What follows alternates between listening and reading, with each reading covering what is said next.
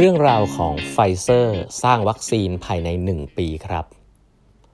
สวัสดีครับ ท่านผู้ฟังทุกท่านยินดีต้อนรับเข้าสู่แปดบรรทัดครึ่งพอดแคสต์สาระดีๆสำหรับคนทำงานที่ไม่ค่อยมีเวลาเช่นคุณนะฮะ อยู่กับผมต้องกวีวุฒิเจ้าของเพจ8บรรทัดครึ่งนะครับครั้งนี้เป็น EP ที่ 1130 แล้วนะครับ ที่เรามาพูดคุยกันนะฮะวันนี้นะครับผมจะขออนุญาตเล่าหนังสืออีกเล่มหนึ่งนะ ซึ่งผมอ่านจบไปสักพักแล้วดีมากหนังสือใหม่ด้วยเล่มนี้อยากให้ทุกท่านได้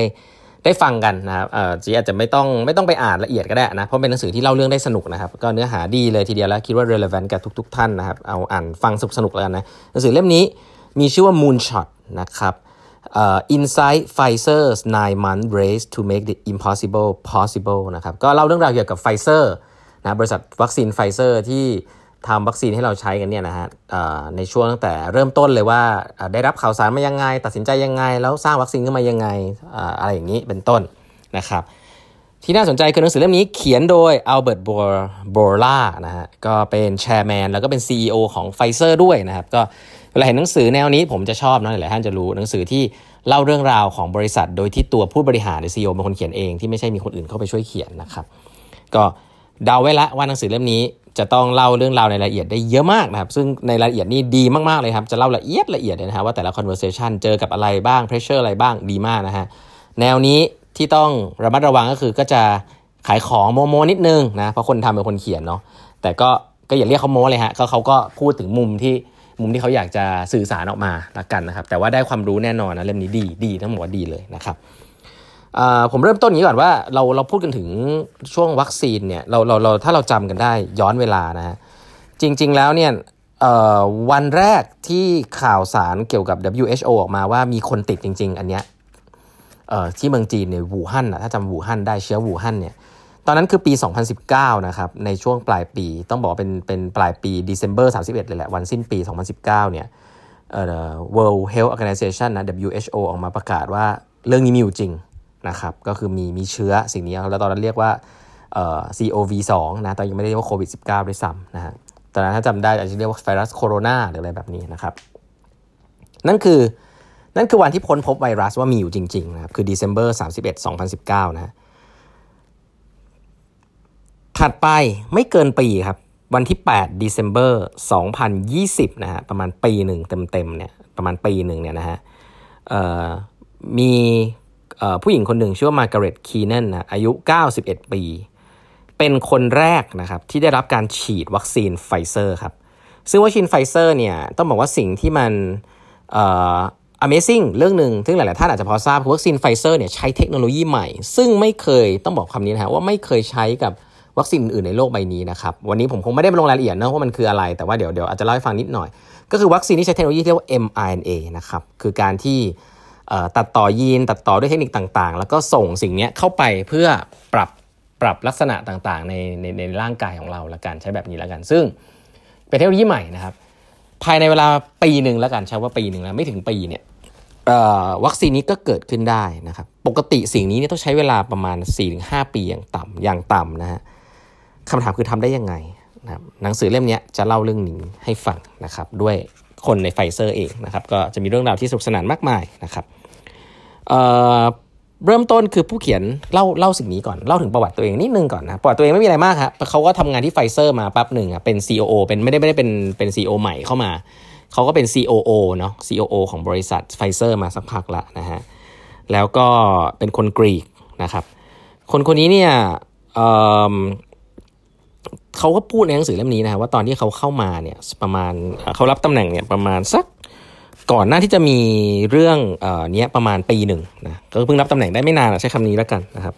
แต่ตอนเข้ามาเนี่ยเขาทำสิ่งหนึ่งนะครับก็คือการ transform บริษัทไฟเซอร์ฮะอันนี้ก็สิ่งที่เขาพูดนะ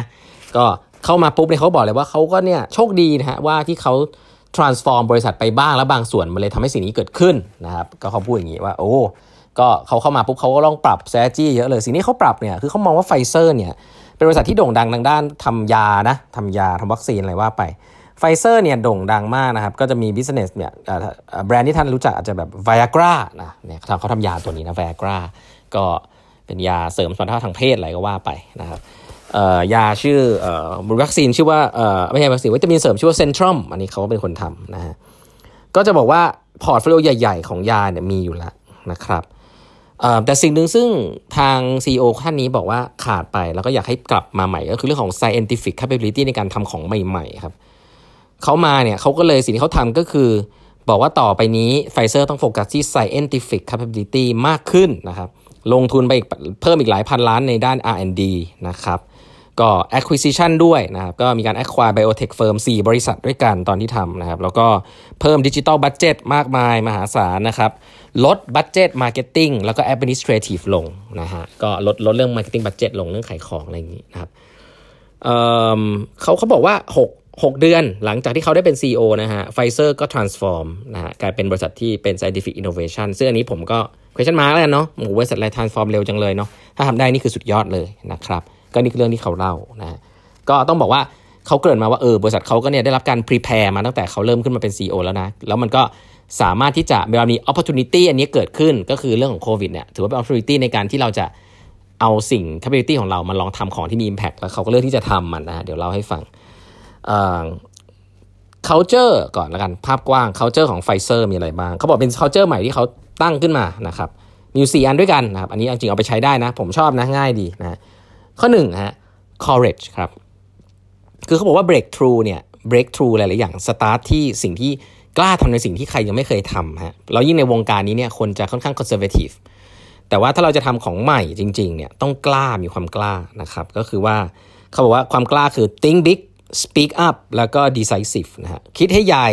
พูดออกมาว่าคุณจะทำแล้วก็ตัดสินใจที่จะทำมันนะนี่คือ courage อันแรก อันที่ 2 excellence นะครับ อันนี้คือพูดในมุมของทำแล้วก็ต้องทำให้ดีด้วยนะฮะ focus on what matters นะฮะ อันนี้ผมต้องบอกว่าผมเห็นใจนะในมุมมองคนทำงาน innovation ด้าน healthcare เนี่ย ผมก็เคยคุยพี่ๆ หลายๆ ท่านเยอะ คือมันมีความผิดพลาดได้ยากเนาะ คือเวลาเราเราจะชอบว่าในมุมของการทำถ้าคุณทำ e-commerce platform อย่างเงี้ย คุณจะผิดพลาด fail fast fail cheap อะไรคุณก็ทำไปถูกไหมอย่างมากสุดคุณก็เสียชื่อนิดหน่อย คุณก็เสียรายได้นิดหน่อย ลูกค้าด่านิดหน่อย แต่ว่าถ้าเป็น healthcare เนี่ยบางเรื่องอย่างเช่นเรื่องวัคซีนอย่างเงี้ยโอ้คุณทำอินโนเวชันนี่คุณ fail fast fail cheap หลาย ๆ ครั้งคือไม่ได้เลยนะ ยากมากนะครับ เพราะฉะนั้นเรื่อง excellence ก็เป็นเรื่องหนึ่งผมคิดว่าเขาก็ให้ความสำคัญแหละ แต่จริงก็เป็น dilemma นะว่าถ้าคุณไม่ลองผิดลองถูกเนี่ยก็ excellence ยากเหมือนกันนะครับอันนี้ก็จะเป็นอะไรที่ผมคิดว่าเอ่อยากนะบริษัทที่ทำ innovation แล้วก็เน้นเรื่อง excellence ที่แบบต้องทำให้ถูกตั้งแต่แรกอะไรแบบนี้นะครับแต่ก็เป็น culture แล้วกัน อันนี้ก็แชร์กันเนาะ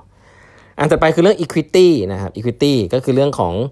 การที่สิ่งที่เขาทำมันเป็นยาเพื่อให้คนทั่วไปแหละ ก็คงไม่ได้โฟกัสที่คนรวยเซกเมนต์ใดเซกเมนต์หนึ่งต้องเป็นยาที่ใช้สำหรับทุกๆ คนนะฮะคือเรื่อง equity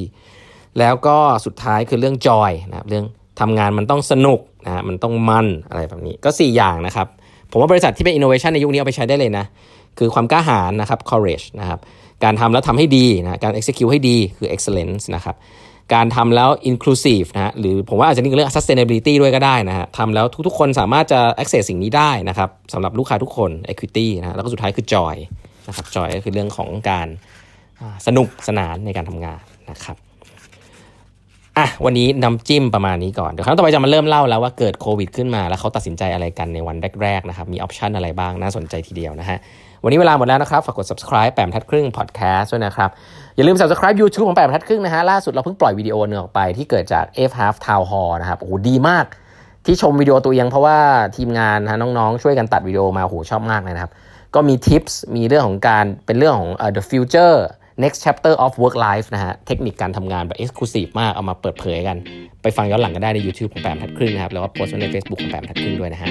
เราพบกันใหม่วันพรุ่งนี้กับแปมทัดครึ่ง podcast ครับ สวัสดีครับ